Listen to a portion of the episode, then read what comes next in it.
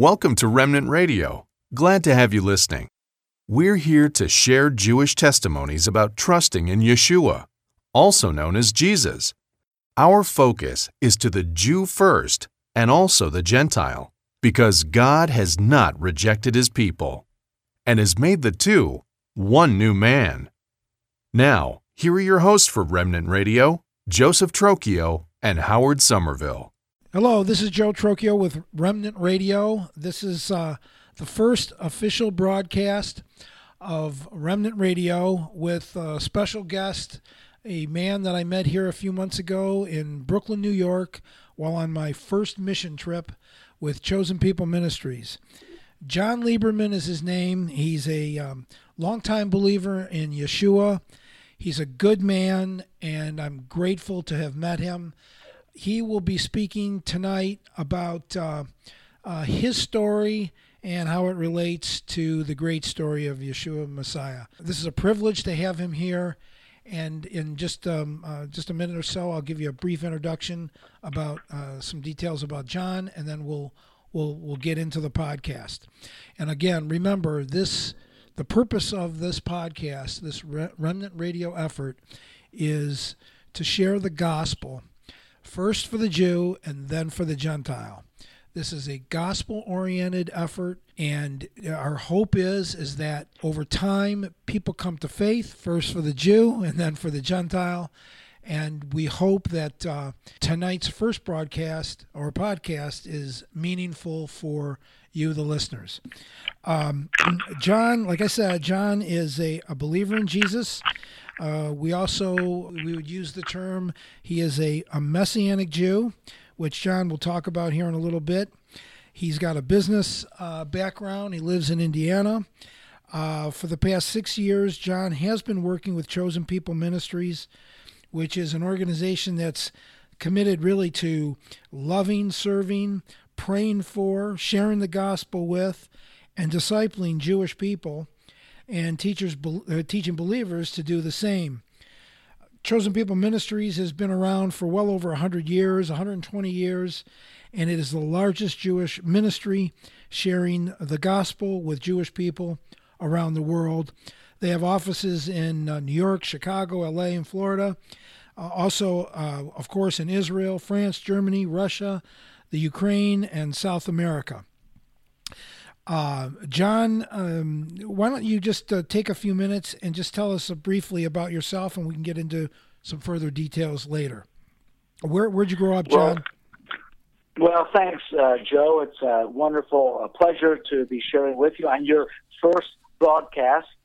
And yeah, you mentioned I'm a Messianic Jew, and I've been a Messianic Jew. I can't believe for 45 years. I grew up in Indianapolis, and uh, my father was from a very Orthodox Jewish background, but as I say, he backslid. He left Connecticut, came to Indianapolis, and met my mom, who was Reformed Jewish, which is the liberal, more secular, uh, non observant wing uh, of Judaism. Very intellectual, very cultural. But uh, as far as practicing the Judaism at home, I never saw my parents really uh, pray or read the Bible. Uh, but we knew we were very culturally Jewish. All our friends were Jewish, at least my parents' friends were. And I was sort of a rebel growing up. I was growing up in the late 60s, sort of uh, uh, the hippie era. So I began to date non Jewish girls to my father's chagrin. But uh, that was sort of my environment there. Uh, you know, in Indianapolis, a lot of Jewish uh, people, the doctors, lawyers, pretty affluent. We to the country club. Uh, so I knew I was Jewish. I knew I was different from my Gentile friends, even though I had had a lot of Gentile friends. But um, I was always sensitive that somehow these Gentiles really didn't like Jewish people, and so you're always a little bit uh, cautious of what they might say uh, about you being Jewish. So that's that's a basic background, and, and my mom being Reformed Jewish, uh, Jewish mothers, you know, they have their say. And so that's how we were raised. And my dad left his orthodoxy, except when he would go home. And he'd be around the Orthodox family and he'd come back and want us to be kosher. My mom said, just, you know, he'll calm down in two weeks and we'll be back eating bacon again. So that's uh, a little bit about the background. John, let, let me ask you. I I don't want to forget this. It seems to be very important, and uh, it, this struck me very significantly when I was reading uh, one of Dr. Fruchtenbaum's books uh, in a section where he, he describes or defines what it means to be Jewish. And I think this really uh, kind of tangles up a lot of people, and I might I, I might even be speaking uh, out of turn here, but uh, Jewish really from a biblical standpoint, is really an ethnic issue, not necessarily, obviously, religious. Is it safe to say that? Well, I, in fact, I just taught some high school youth uh, at a meeting in home as they were preparing to go off to college and deal with various apologetic issues that could challenge their faith. And so I, I posed a question to them. I said, Is being Jewish or Judaism or being a Jew, does it have more to do with ethnicity which some say race, but it's really ethnicity because we're a people going back to Abraham or the Abrahamic people? Or is it a religion because God did give a set of laws, uh, which we know about the Ten Commandments and many other, about 613 do's and don'ts in the Torah and the Old Testament about how you should worship and practice your faith? Or is it a nationality because you have Jews in Israel and it's a Jewish state? And basically, I said it could be all three, but primarily, when we speak of being a Jew, it is tied to ethnicity. We go back to Abraham, Isaac, and Jacob, and the people of Israel. So we are an historic people that God had called, given laws to, and given promise and a promised land to us. But we have Jews living all over the world.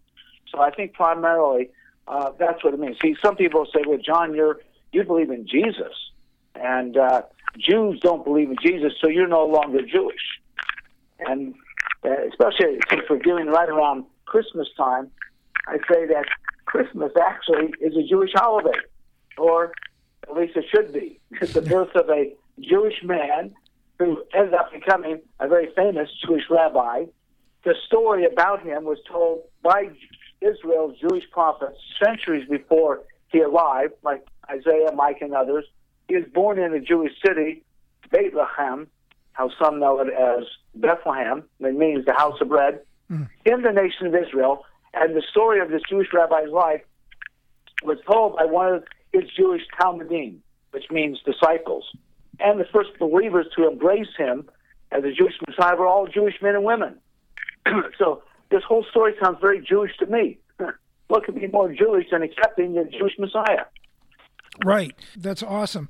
I wanted to ask you something about this. What it means to be a Jew or yeah. how you define Jewishness or Right, right. Uh, it seems to be so it's it's crucial to really get a grasp on that. And that would be for our Gentile listeners to understand. And hopefully we get an amen from, from Jewish listeners that also uh, maybe even struggling with uh, a Jewish identity. So, uh, from a biblical standpoint, um, Jewishness is really it's a it's an ethnic and not a not a religious thing. Although obviously, like you said, it could pull that in, but from a biblical standpoint, it's it's an it's an ethnic issue. So um, that that really simplifies and clarifies a lot of things, and I'm glad um, I'm glad that I understand it, uh, which I, well, I Jews believe a lot of things. There's not uh, one set of beliefs that determines who ultimately is defined as a Jew. We have Jewish Buddhists of all things. Um, and Buddhism does not believe in a personal relationship with God. There's not a personal, infinite God like uh, Judaism teaches that there's one God and He's personal, He's infinite. Uh, you can be Jewish and non religious. There are Jews who believe in reincarnation, which is definitely not a biblical Jewish idea. It's appointed for man once to die and then the judgment. And that's the same in Judaism and Christianity. So it's many different beliefs, but you can't define something by the negative. When somebody says, well, uh-huh. if you're Jewish and you believe in Jesus, you're not Jewish, you can't define it that way. You first have to tell me what it does mean to be Jewish.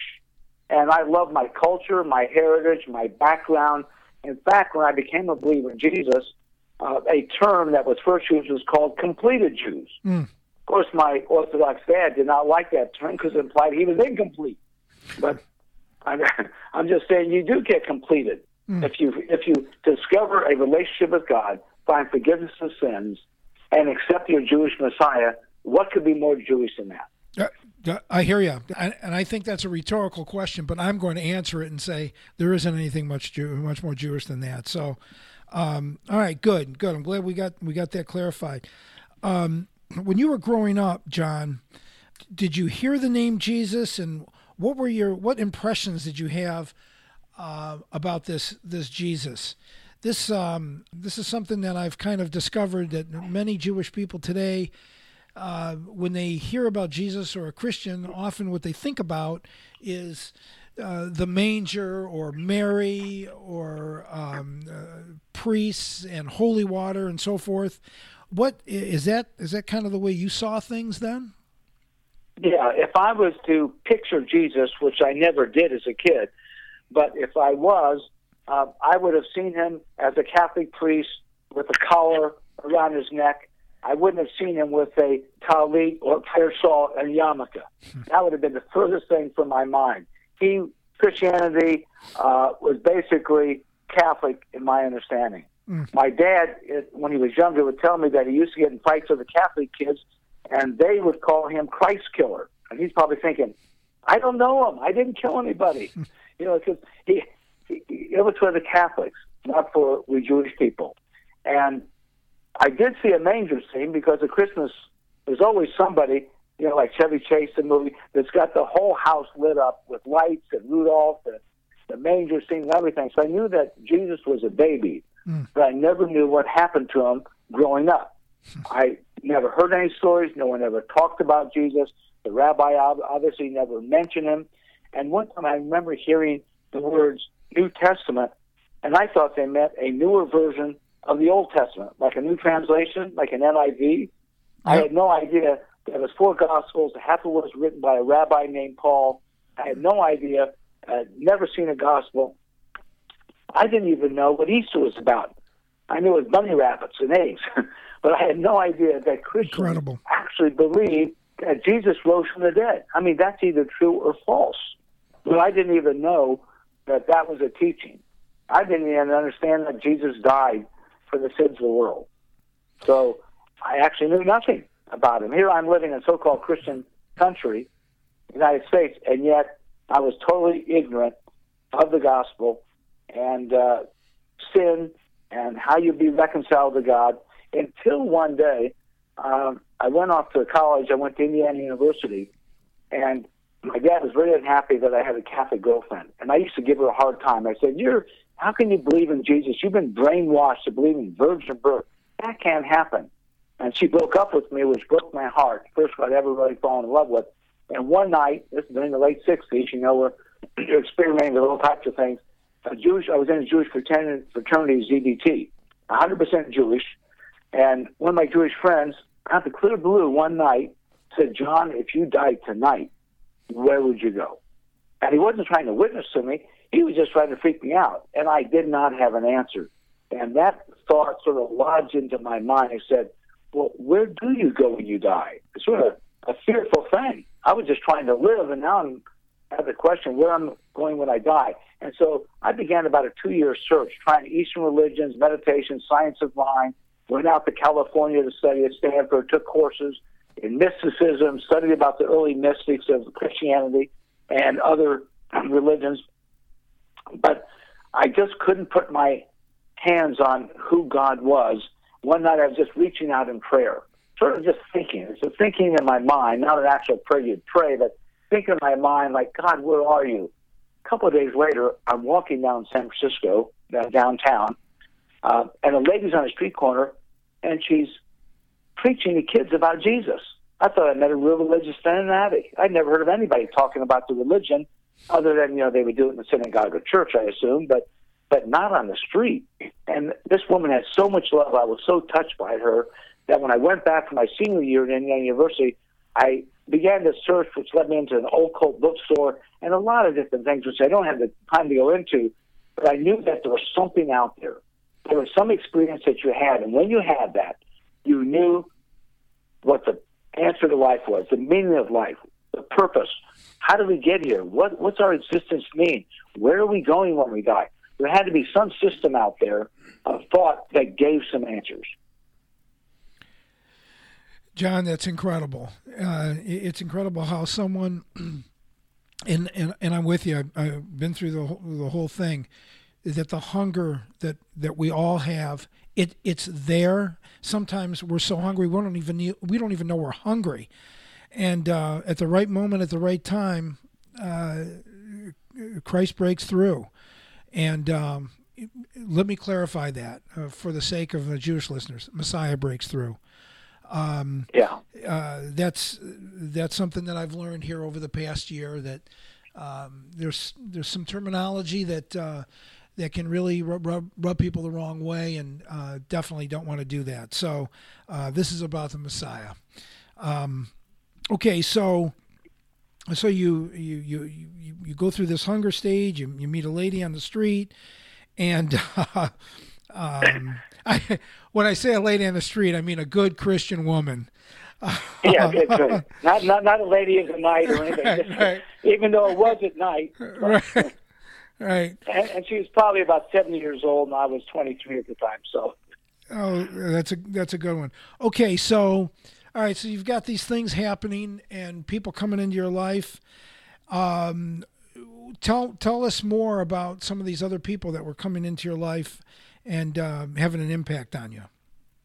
Well, uh, like most kids in the winter, uh, um, you know, kids, you know, start start thinking at least in Indiana about your spring break.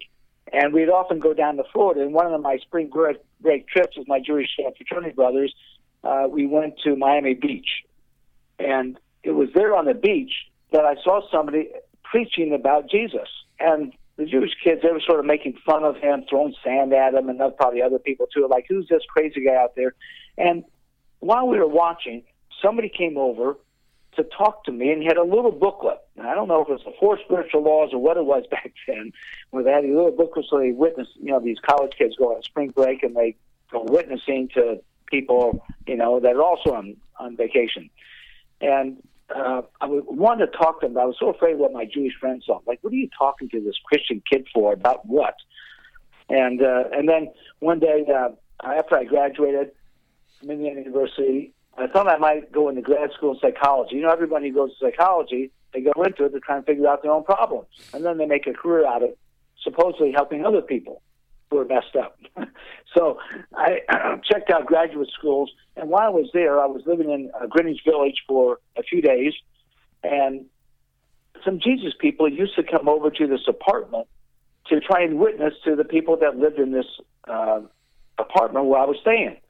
Anyway, they invited me to a coffee house, and it was there that I heard a lot of young people share their story about faith how they were on drugs, they got off drugs, they had a supernatural encounter with God. And at the end of this meeting, at this coffee house, everybody gathered together, they closed their eyes and prayed, except me. My eyes are open because I don't know what they're doing. But they really believe they're talking to an unseen presence in that room. And I was very touched by their sincerity. And one of the kids started talking to me, and I said, Oh, I'm Jewish. And then he said, I'm Jewish too. I was shocked. A Jewish person believing in Jesus? I'd never heard of that before. So, um, and also during this time, I came back home to Indianapolis, and uh, one day uh, back to Indiana, I had an ear infection, and the doctor said I was supposed to have an operation. So I panicked. Never been inside a church before, so I called one up because I didn't think they prayed for the sick in the synagogue. And I've been studying Christ consciousness and healing and all these mystical things. And I thought, well, maybe I'll call them and maybe they can pray for me. So I didn't tell them I was Jewish. It happened to be Wednesday night. They just happened to be having a prayer meeting in the pastor's home, and I went there. And one of these students laid hands on me, what they call on my shoulders, and prayed for me. And within a couple of days, I was healed. Of course, no cell phones, no email back then, and lost contact with them. And it seems like the closer you're seeking, anybody listening here, if you're seeking or searching, there's going to be a spiritual battle for your soul. things will happen out of the clear blue. You'll be talking to somebody, and you'll get distracted by somebody else that will come in your life or some other situation. So I encourage people when you're seeking the Lord, don't stop until you have found the Lord, or the Lord really has found you. It's the Lord who seeks you out rather than you find the Lord. Um, but anyway, keep talking to your friend about the Messiah. Well, anyway, I decided I'm going to go out and find the answer. It was uh, June of 1971, and I left Indianapolis, and I told my Jewish friend Kenny, I said, Kenny, I know that there's something answer to life that we can find, and it has to do with God. And he looked at me like I was crazy. I was meshuga. That's a word for out of your mind. What are you talking about, God?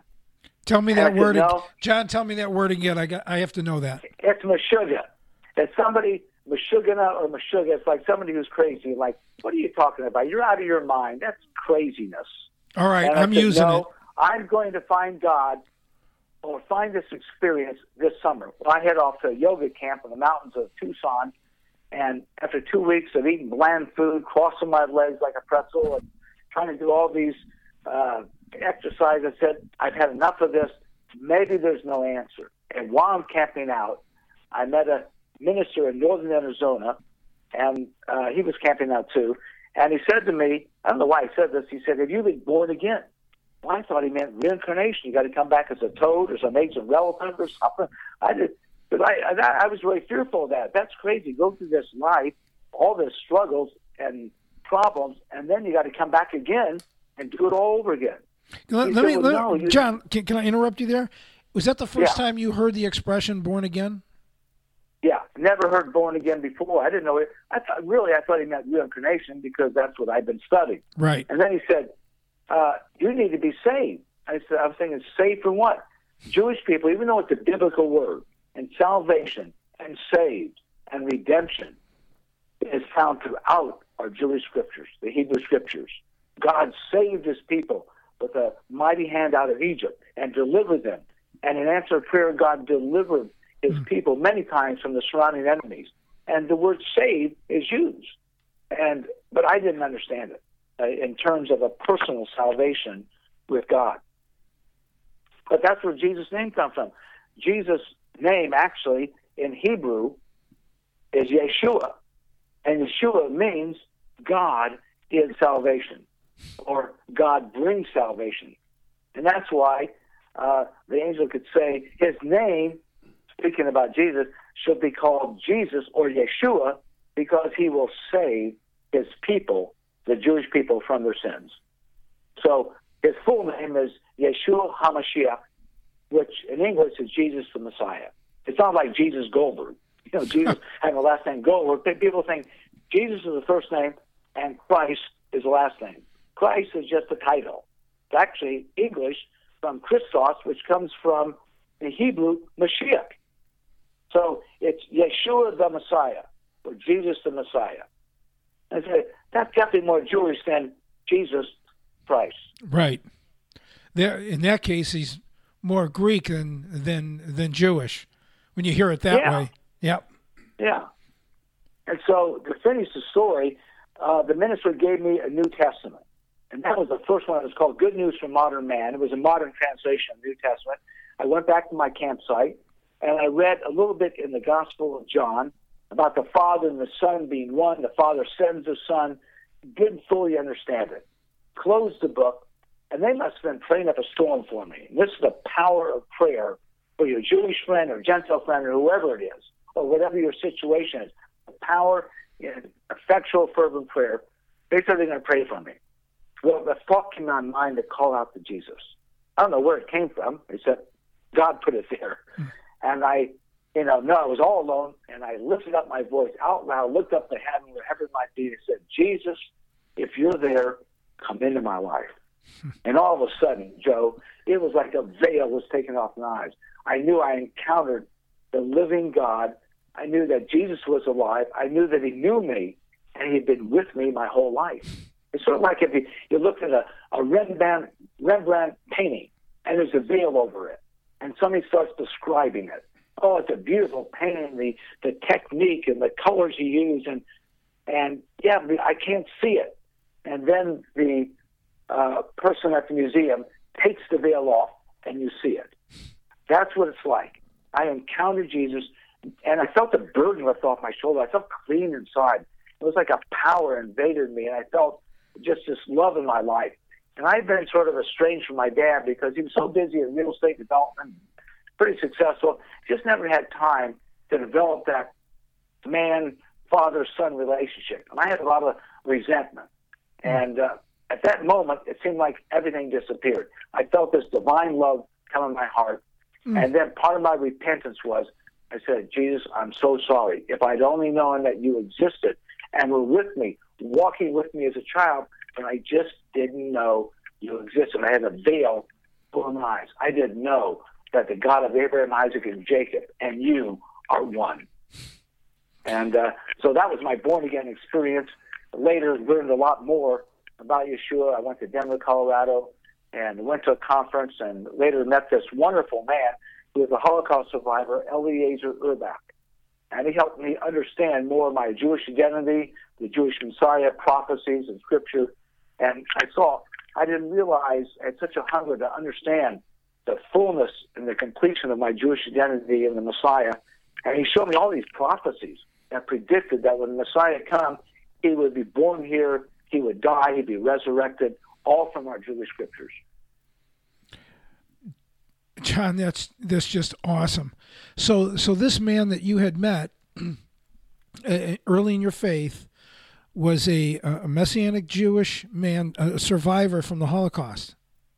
Yes, from well, Poland. If you've ever seen the movie The Pianist, it's almost like his story.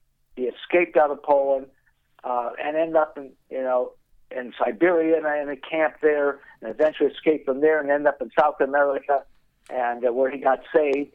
Then went to Israel where he met his wife Sarah, and then came back to Denver and began a ministry there. You know, it's interesting. And, you and go ahead. Yeah. Go, go, ahead. No, go on. Go on. Well, it's interesting. You you mentioned this uh, Holocaust survivor that uh, that believed in uh, Yeshua.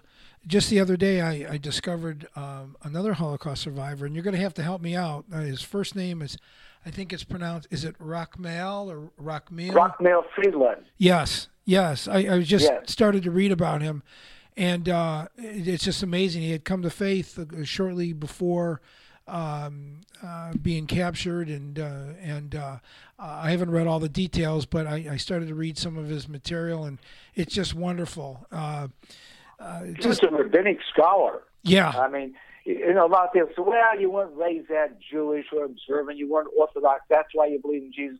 He was a scholar of uh, rabbinic Judaism and uh, knew the Talmud, knew the, Hebrew text of Scripture, and he's written some amazing things, uh, proving beyond a doubt that Jesus is the Jewish Messiah. Just from our Hebrew Scriptures, you can show the prophecies that predicted what the Messiah would be like, what is who, what he would do, what he would accomplish. And there's only one person in history, Jewish history, that could have filled all these hundreds of prophecies, and that's Jesus of Nazareth, Jesus the Messiah. It's just, it just, it's an incredible, it's amazing, just amazing. John, I've said this to you before. I'm going to say it again. God bless you, John. Um, uh, okay, so you, you have the the born again experience, and you receive uh, Yeshua, and uh, now you've got to you've got to come home, right? You got to you got to talk to your family and your your friends and your community, and this is one of the things that uh, I just really it, it just it, it I hurt for the seeking uh, Jewish person because um, the the the pressure to reject them is incredible and uh, uh, it's just it's just a, it's just really a sad thing. And tell t- tell us how you you wrestled through all that, how you how you were able to um, still accept your your Jewishness, you accept uh, Jesus, and you still loved your your friends and family and community. Uh, but there was a, there was a, a real tension going on. Tell us tell us how you got through all that. Well, um, after I became a believer, gave, really gave my life to Lord in Denver, and that's another uh, whole story. But uh, I uh, was invited to live with this Christian family. So I realized I'd been traveling for three weeks, and you know, again, no email, no cell phones. I didn't call, had no contact with my parents for about three weeks. And I said, I better call them and tell them what happened. So I called them on the phone one night and I said, Hi, mom and dad. Uh, I'm in Denver. Uh, left that uh, yoga camp and uh, now I'm in Denver with this family. And they're probably thinking, family? We have no family in Denver.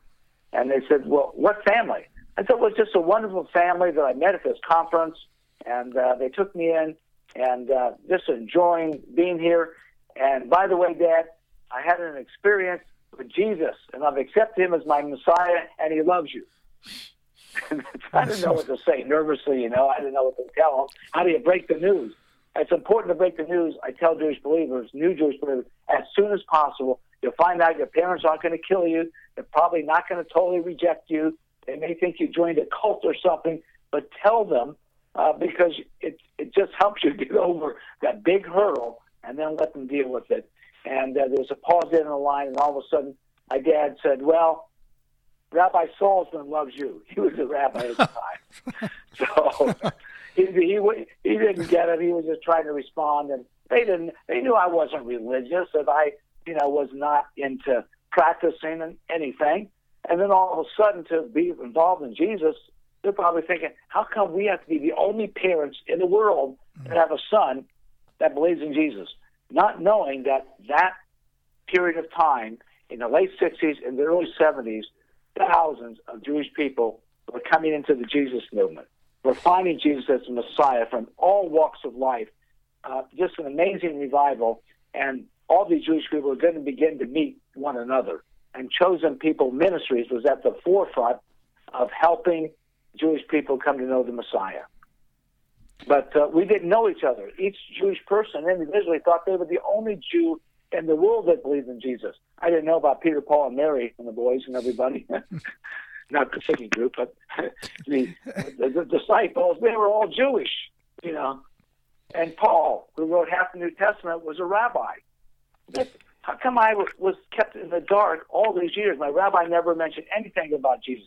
He didn't even say, you need to study the New Testament to know what Christians believe.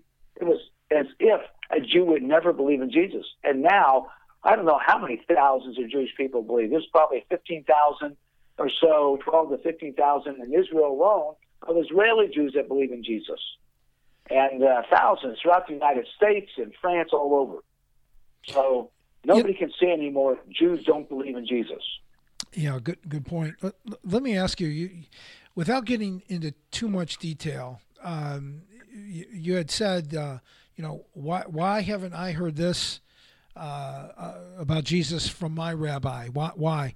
Now, without, you know. Um, making any blanket statements or you know being disrespectful or anything but can you just kind of touch on that a little bit um, wh- what's you know what, what's happening there or what's not happening um, and, and I say that with a great deal of love and respect and uh, care for uh, for the Jewish people. I just I, I just it would be nice if you can just kind of just go in that direction just for a little bit. Okay, well, I think you can make the comparison to uh, many Catholics who go to church, but the priests are the ones who uh, read the, the Bible and they, they know Catholic traditions and all the things they've added to the Bible, and they're the experts. And so the layperson just listens to the priest, and whatever the priest says, they accept as the truth of God's word, not knowing that there are many traditions that were added to uh, the Catholic Church beyond the Bible that have nothing to do with the scriptures. They're just man made traditions.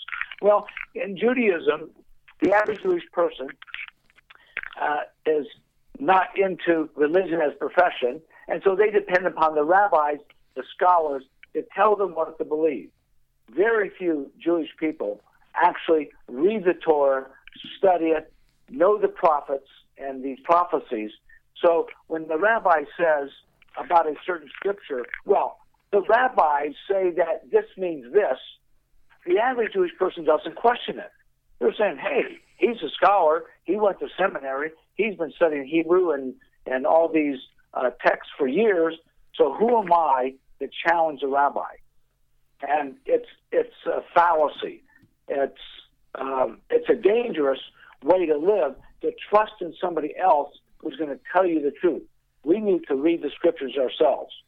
And so when it comes to a passage like Isaiah 53, written 700 years before Jesus, and clearly points to someone in history who it says took up our pain, bore our suffering.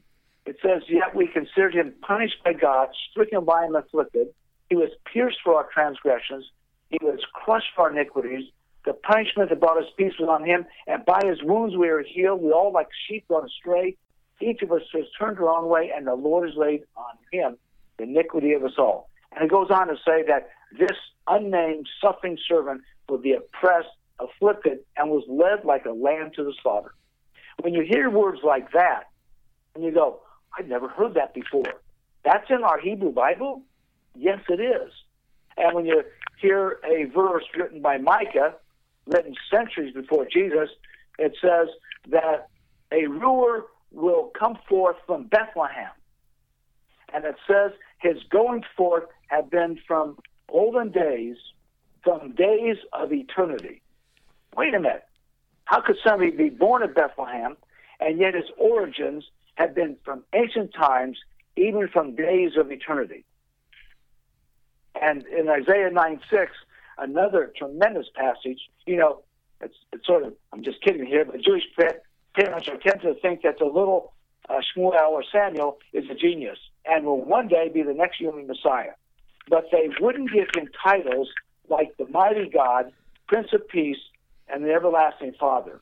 And yet in Isaiah, the ninth chapter, in verse 6, it says, Unto us a child is born. Listen to this, Joe. To us a son is given, and the government will be on his shoulders. And he will be called Wonderful Counselor, Mighty God, when he was El Gibor, Everlasting Father, Prince of Peace, Sar Shalom. Of the greatness of his government and peace there will be no end, and he will reign on David's throne. It's talking about the Messiah, and yet it's saying he is going to be called the mighty God. Now, who could that be? nope. It's incredible. I mean, it's uh, beautiful. Continue on, John. Yeah. Keep, keep going. And uh, there's, there's, a couple other uh, prophecies that I didn't know and my Jewish people don't know because they don't know the prophets. And really, they know the Torah.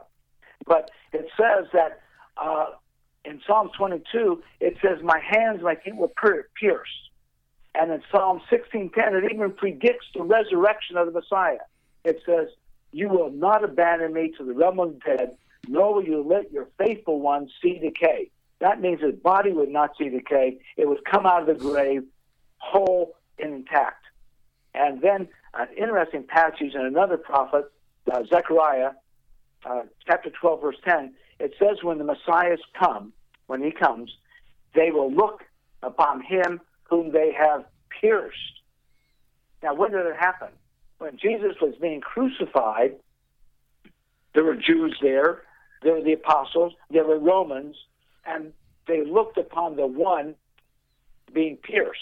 But at the second coming, there'll be a great mourning as Israel recognizes that our Messiah was the one that we rejected 2,000 years ago. That's very... There'll be mourning as one mourns for the loss of an only son who dies. You know that, that's John. It is amazing, and th- this this last verse that you were talking about. A lot of times, uh, I think, and I'm just I'm going to speak for myself. When I've heard that, I I connected that with uh, the first coming of Jesus, but the the the context is for a different time, uh, the, la- the the last days, so to speak and um, that that that that's important for someone to grasp it. And you and you touched on that that it, it deals with the second coming. So the context of um, looking to the looking at the one that uh, they had pierced, that is not necessarily what happened uh, two thousand years ago. It's something that's yet yet to occur. So um, it's really both because right. John's gospel says that it was fulfilled there but it wasn't completely fulfilled. Yep. Because they will look again upon the one they have pierced. And that's sort of the revelation when you realize when somebody shares the gospel, if you're Jewish that you're listening now, or you're Gentile, when somebody shares a clear message that the Messiah of Israel has come, and that's another uh, uh, objection that Jewish people have. Say, well, there's no peace in the world. Well, before he's going to come and bring peace to the world, he's got to bring peace to the human Jewish heart mm. and the Gentile heart. And there is, in Messiah, there's neither Jew nor Gentile. There's one way of access to God, only one way. And that's why the Messiah said, I am the way, the truth, and the life. No one, that means Jewish or Gentile, comes to the Father but through me, through acknowledging that the Messiah came, he died as an atonement for sin, and offers to everyone the gift of eternal life. He gave this gift to whosoever. You know, the famous John three sixteen. We think of that. You know, we see that at football games. Somebody holds up a sign. We go, "Oh, that's from the Christian Bible." That was spoken by Jesus to a Jewish rabbi mm. in the context.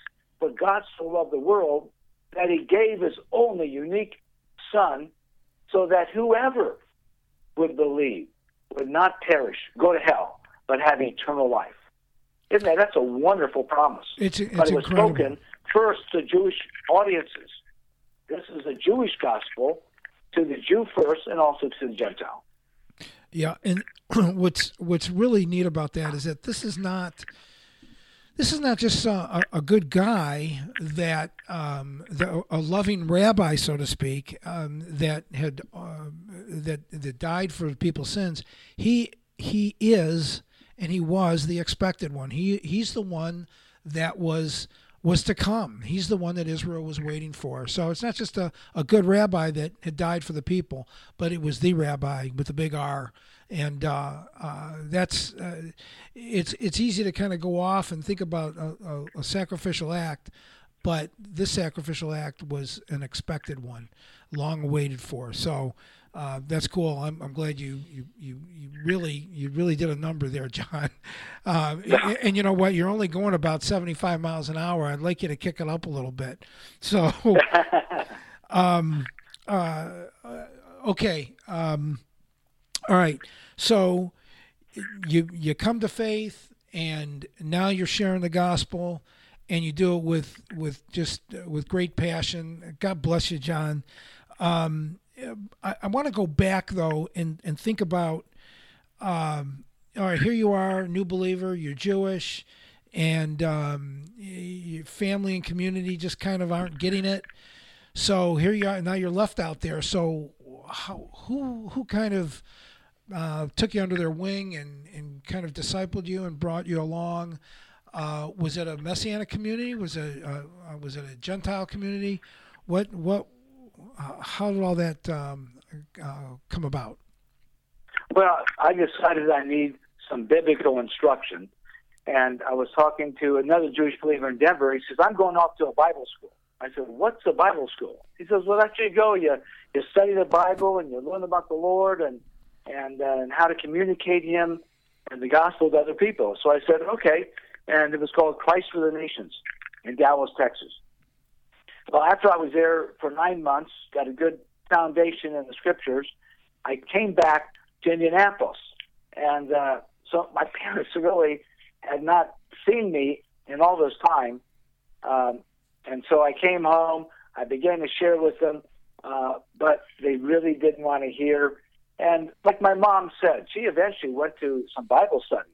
Uh, it was called uh, Bible Study Fellowship because as Christian neighbor had been praying for our family. And that's hmm. probably how it all began. Wow. So she went to the Gospel of John, which I learned years later. And uh, my wife Tammy had been talking to this neighbor of mine who said that your mother said the love of the Christian women is irresistible, but the cost is too great. she knew that she would lose her whole network of Jewish friends she's known for 80 years in the Indianapolis Jewish community. I mean, who's she going to play bridge with? Mrs. Smith, Mrs. Jones? Mm. No, it, it was Mrs. Goldberg, Mrs. Cohen, you know, and so on. These are all mm. her Jewish network of friends, and she knew that she would lose them all. And so I'm glad that I got saved as a young person. But eventually, I joined a ministry, and uh, which took me to New York and we ministered to the Jewish people in New York City. We had a fellowship in Queens, New York, uh, basically young people, Jews and Gentile believers. And eventually, I saw my need uh, to really get grounded uh, in seminary studies. So I went to Wheaton Graduate School uh, and got my MA in theological studies, and and then was involved in Jewish ministry in Chicago. And around this time, my dad said, "You know, build a relationship again." He said, "Hey, why don't you come back to Indianapolis and work in real estate?" And I thought, here's an opportunity to demonstrate to my dad that I'm like my brother. He was a faithful son. I was looked at the prodigal, the one who'd gone off and done his Jesus thing. So now mm. I'm coming back, working the family real estate business, and got and I did that for nine years. Got to really know my dad uh, uh, better, and I think he came to respect me before he passed away. And unfortunately, a few years later, my brother passed away. He had a failed liver transplant, and I have a younger sister. But I shared the gospel with all of them. And years later, I prayed for so long for my mom because she was most open. She'd go to the Passovers I did for congregations uh, at different times and hear me speak. And she was in hospice care and had maybe days to live. I left one night at midnight, and Tammy was there. And mom, she knew that there were no more social networking with her friends, and she went into a coma. And I thought, 32 years, I prayed for my mom. Why didn't she get saved? Why didn't God answer that prayer? And I didn't know at midnight when I left, Tammy was still there, stayed with her all night. She came out of a coma, began to track Tammy, and Tammy began to pour her heart into her and share scripture. She couldn't talk, but she could track Tammy and said, Mom, don't you want to go to heaven? Don't you want to know the Messiah? Have eternal life. And during one of those times of reading scripture, my mom nodded her head that she wanted Jesus and wanted to go to heaven. Wow. And it's so hard because the majority of secular Jewish people do not believe in life after death. They do not believe in a personal God that you can talk to and know, or that there's a way to know 100% that your sins are forgiven and that you have eternal life and that when you die, you can go immediate into God's presence.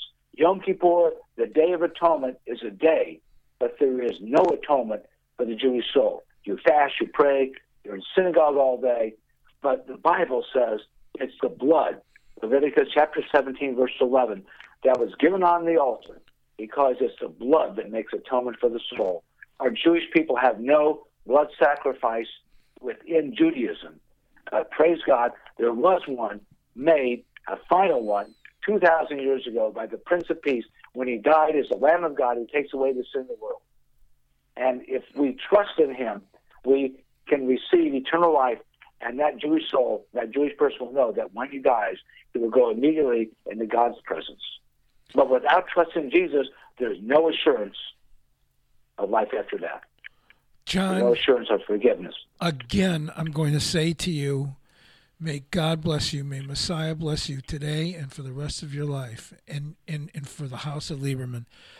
John, it is awesome that you've you've shared boldly the truth of what Scripture has to say, and uh, uh, it's just awesome. Thank thank you. I'm I'm I'm blessed just to just to hear this. This is this is just wonderful. Um, okay, so all right, so this is I, I want to go in a direction that will uh, hopefully bless um, our listeners, both Jew and Gentile. The the the objections, John, the the typical objections, uh, and I know that there are many. Please speak to our listeners uh, about some of the typical objections and how to uh, address them and, and resist those. Um, please, please comment on that, John. Okay. Well, there's, there's lots of uh, categories of objections. There's historical objections. Uh, the church's dark past and the persecution of the Jewish people. You have the Crusades, the Spanish Inquisition, and the Holocaust was not done in the Muslim Middle East. It was in, quote, Christian mm. Europe. Mm. How could something like that have happened? Uh, and there were statements made by various church leaders uh, from the uh, third, fourth, fifth centuries on. Even Luther uh, wrote this tract, The Jews and Their Lies, and said some terrible things about the Jewish people because he couldn't get them to, quote, convert. And Hitler, years later, were able was able to use some of these statements by Luther uh, to turn the people, at least to be indifferent towards the Jewish people, if not hostile to them. Uh, and there were, like Bonhoeffer and Corrie ten Boom and other righteous Gentiles who risked their own lives to save the Jewish people. But as a whole, Christian Europe did not help the Jews. And so there's this dark history, and I would say that they weren't real Christians. Anybody who did not love the Jewish people and risk their lives to protect them, to save them, and to stand up against like a Hitler and stand up for their faith in Jesus, they weren't real Christians. But this persecution was done in the name of Jesus. And so that became a stumbling block for the Jewish people. 18 centuries of, of anti Semitism. But I think we can answer some of that by the loving believers who do love the Jewish people. A true Christian will stand with, support Israel. But then there's really some theological objections. Um, Judaism, uh, based on its uh, you know famous prayer that uh, you know a religious Jew will pray every day, the Shema, "Hear, O Israel, the Lord our God is one Lord." And Jewish uh, the rabbis will say, "Well, you Christians, you believe in three gods. We believe in the one God of Israel, the God of Abraham, Isaac, and Jacob." And yet, Christians can respond say, "We also believe in the God of Abraham, Isaac, and Jacob. We have the Old Testament, the Hebrew Bible, talk to us all the time from our pulpits in our churches. We believe in one God. But God defined himself as one God in contrast to the polytheistic gods of the Old Testament. Yes, one God compared to the moon God, the sun God, and all those other gods. But the nature of God is uh, fully revealed in the New Testament as a triunity. But there are hints of it, some more explicit than others, right in the text of the Hebrew Scriptures. For example, in Genesis 1:26, when it talks about creation, it says, God speaking, let us make man in our image. God said that. And the word for God is Elohim, which is in the plural. And there are several scriptures where it says, using us in the translation, who is the R in that passage in Genesis 1:26? Um, there are other places where you have this mysterious person, personage called the Malach Adonai, the angel of the Lord, and he appears to Abraham and rescues, in a sense, uh, Isaac at the last second. We know that story that Abraham was about to take the knife to Isaac, and the angel of the Lord appears and says, "Don't kill your only son." And then they found a ram in a thicket, and he was saved. But it also says that it was the God of Abraham, Isaac, and Jacob who appeared to him. So the angel of the Lord is, a, is identified as the um, God of Abraham, Isaac, and Jacob. And another text in Exodus 3, verses 2 and 6. Hey John, I, John, I want to I want to just cut you off real quick. I want to uh, really yeah. emphasize uh, because I've I've I just read Genesis 22 last week and I just want to say Genesis 22, Genesis 22 is uh, yeah. it's the the angel of the Lord in, in a sense claiming to be God uh, is is right there and um, the way the, the, the context is is that there's something happening there that's is not explained uh, other than uh, we'll say a, a, plurality in the Godhead. Is that safe to say, John? Yeah. Now, okay. he didn't appear as the God of Abraham, Isaac, and Jacob because uh, Jacob was not there, but he mm. appeared as the Lord. So right. I'm going to correct myself there. Uh, but when it comes to, I got ahead of myself. I was thinking Moses.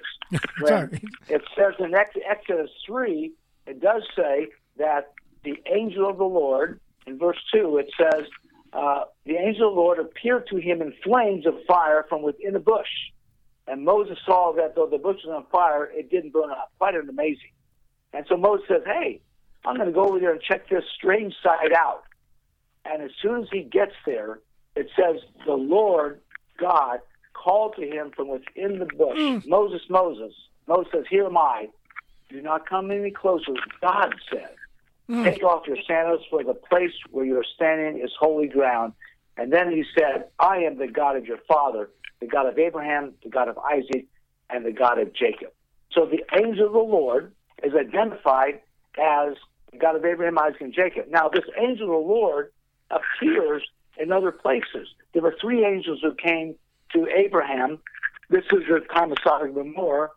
And it says two of them left, and it says the Lord was there communicating with Abraham. So I believe that the second person of this triunity, Jesus, existed throughout all eternity and was moving and walking throughout the pages of the Old Testament, appearing. So they were encountering who we would later know as Jesus when he, the second person of this triunity, took on human flesh and became a God man and actually took on, added humanity to his already divinity. We call him a God man, but he was and, a Jewish. And oh, there's oh, nothing, man. and there's nothing unusual about that because if God can appear in in a in a burning bush, God can also appear in in flesh and blood. Uh, there's nothing unusual about that. Correct? No, no. God can appear. He appeared in the Old Testament, took on some type of form in in, in a, an appearance, so they could actually see this angel, and thinking that he was a man. And but at Bethlehem, the main thing, God invaded planet Earth to fulfill the plan that was prophesied in this progressive period of revelation going through the Old Testament. And finally, in the fullness of time, God sent his son, born of a woman, born under the law, so that he might redeem those out of the law and bring salvation to them. And we see that as he grew up, this rabbi all of a sudden at age 30 begins to minister. And he makes claims that nobody else would claim. He claims to be God. And that's the, he said before Abraham was, I am, mm-hmm. using that same phrase, I am, that God used when he appeared to Moses. He was the I am. He forgave sins. Who can forgive sins but God alone? He healed people. He raised the dead. He cleansed the leper.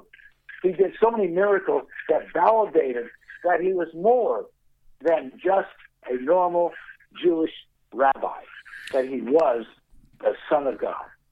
Uh, you know, while you're talking, I, I just I remembered something I wanted to ask you. You mentioned Isaiah 53, and it's my understanding that uh, some some today say that Isaiah 53 is not referencing the Messiah, but uh, describing Israel.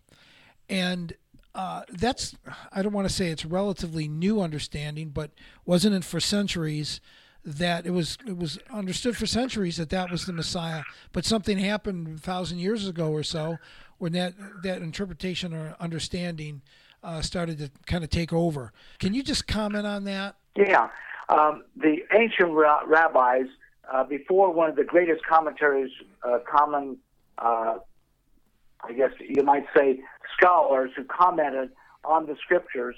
His name was Rashi, and he lived in the late 11th century uh, AD.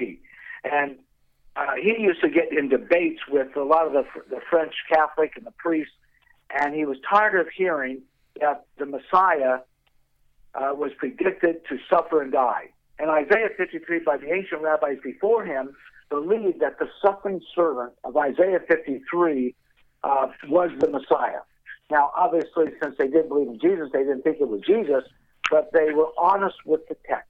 Mm. They read it and said it's clear that our Messiah, he's a suffering servant, is going to die through no fault of his own.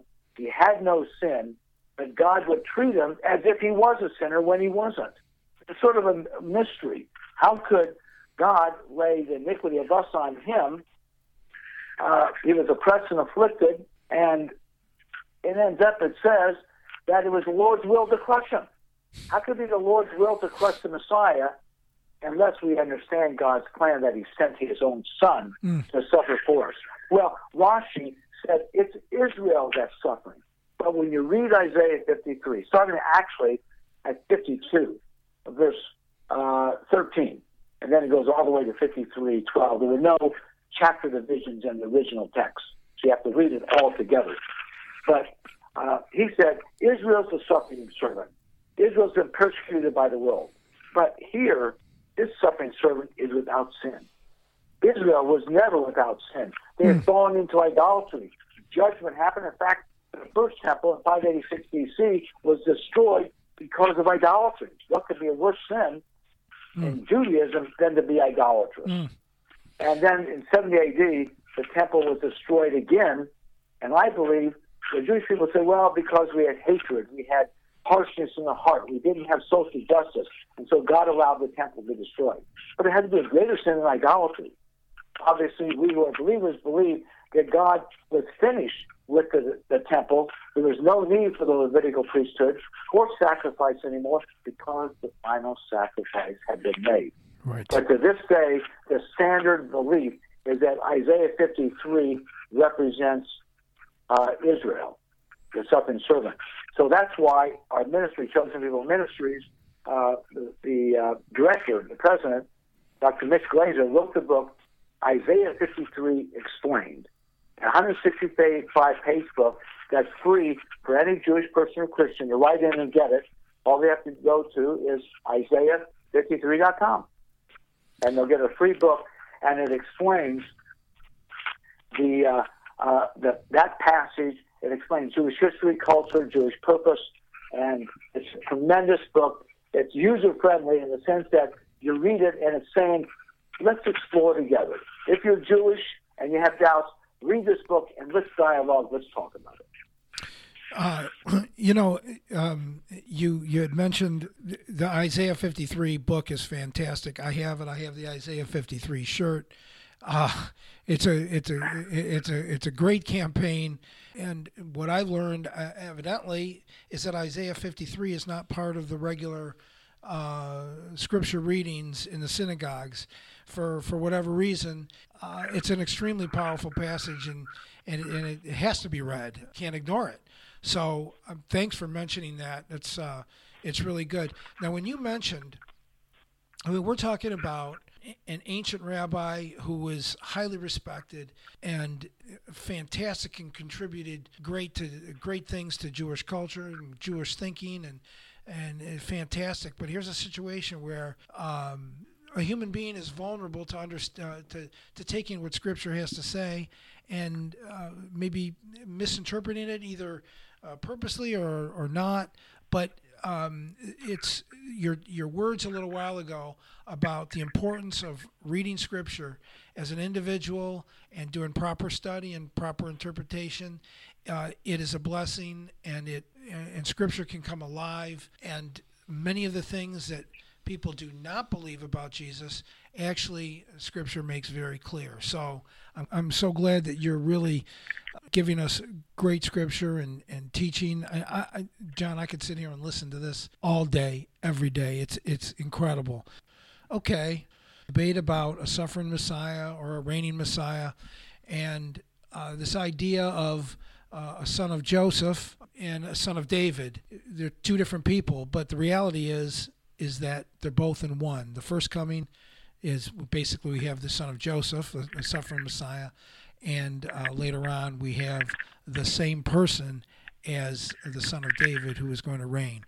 Um, comment on that briefly because it's my understanding that there's uh, there's that understanding of two messiahs, but really there's only one uh, that can that comes twice. Um, just comment on that briefly.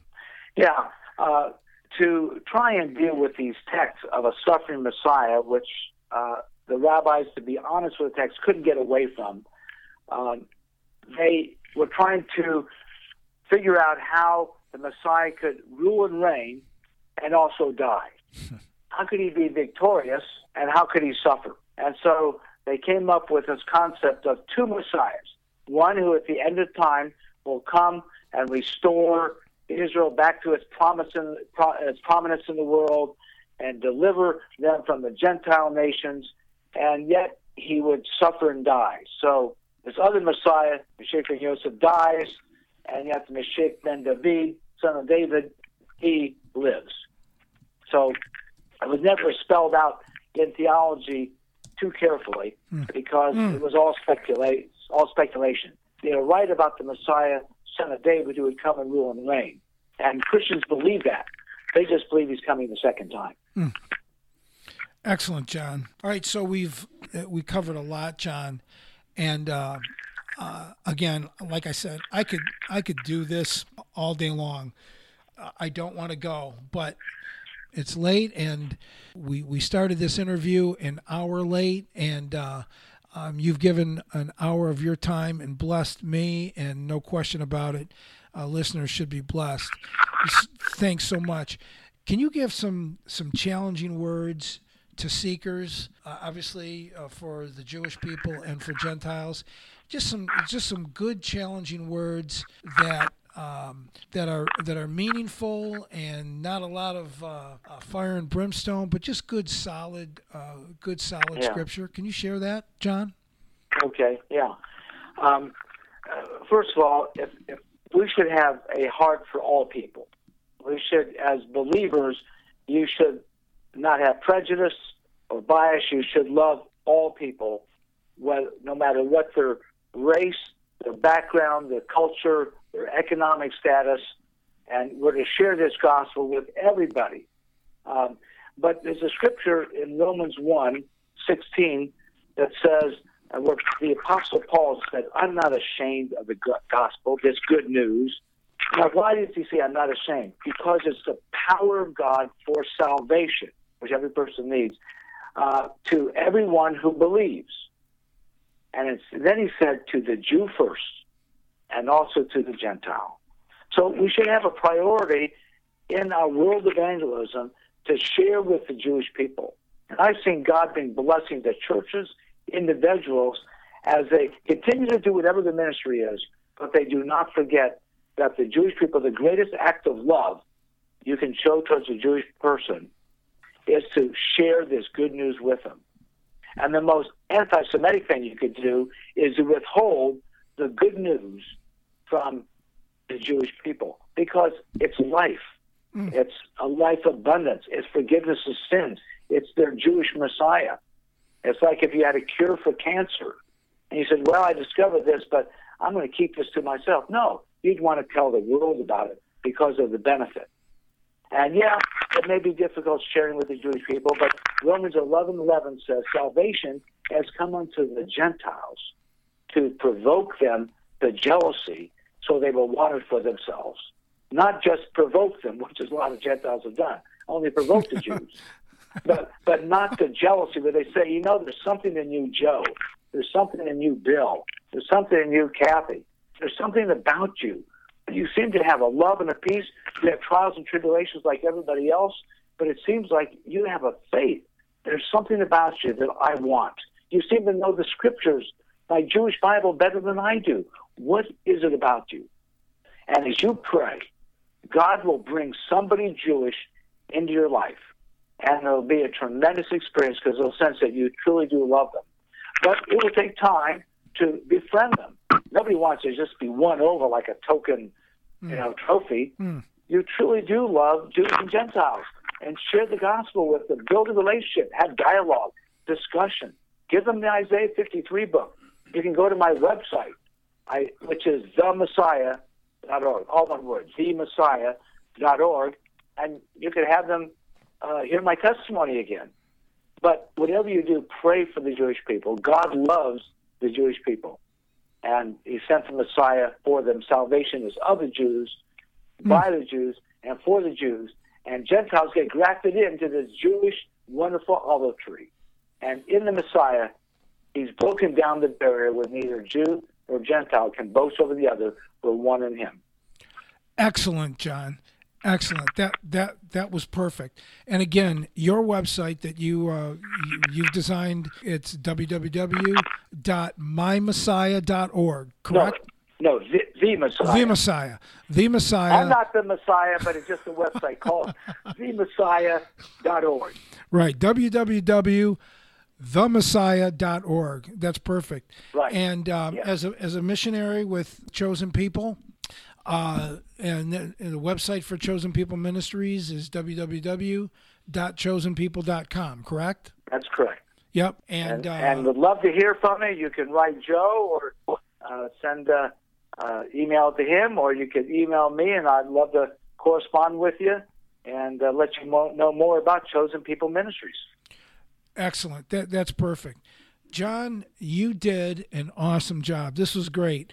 A great. You open... want me to pray? You want me to close in prayer? Yeah, yeah, absolutely. Okay, and now I'll just uh, close in prayer. God of Abraham, Isaac, and Jacob, I really thank you for this opportunity to share a little bit about my testimony, talk about our precious Jewish people and Israel, and how much you love them, and how you sent the Messiah to die for the sins of the Jewish people and the world. Oh Lord, I pray that anything that I shared about prophecies, about Scripture, I pray that it would penetrate the heart of those who listen, and through your Ruach HaKodesh, the Holy Spirit, you would draw them to want to have more information, to learn about this wonderful Messiah and Savior that suffered for them, that came. And I pray, Lord, that as they seek you, you will do a miracle in their life. You will take the veil off their heart as they repent and turn to you and make teshuva, which is turning to you and to trust in you and say, God, show me the truth about Jesus. If he is my Jewish Messiah, show this to me, and I will receive him and serve him. Hmm. And I pray this all in your precious name. Amen. Amen. Thank you, John. Awesome. Okay. All right.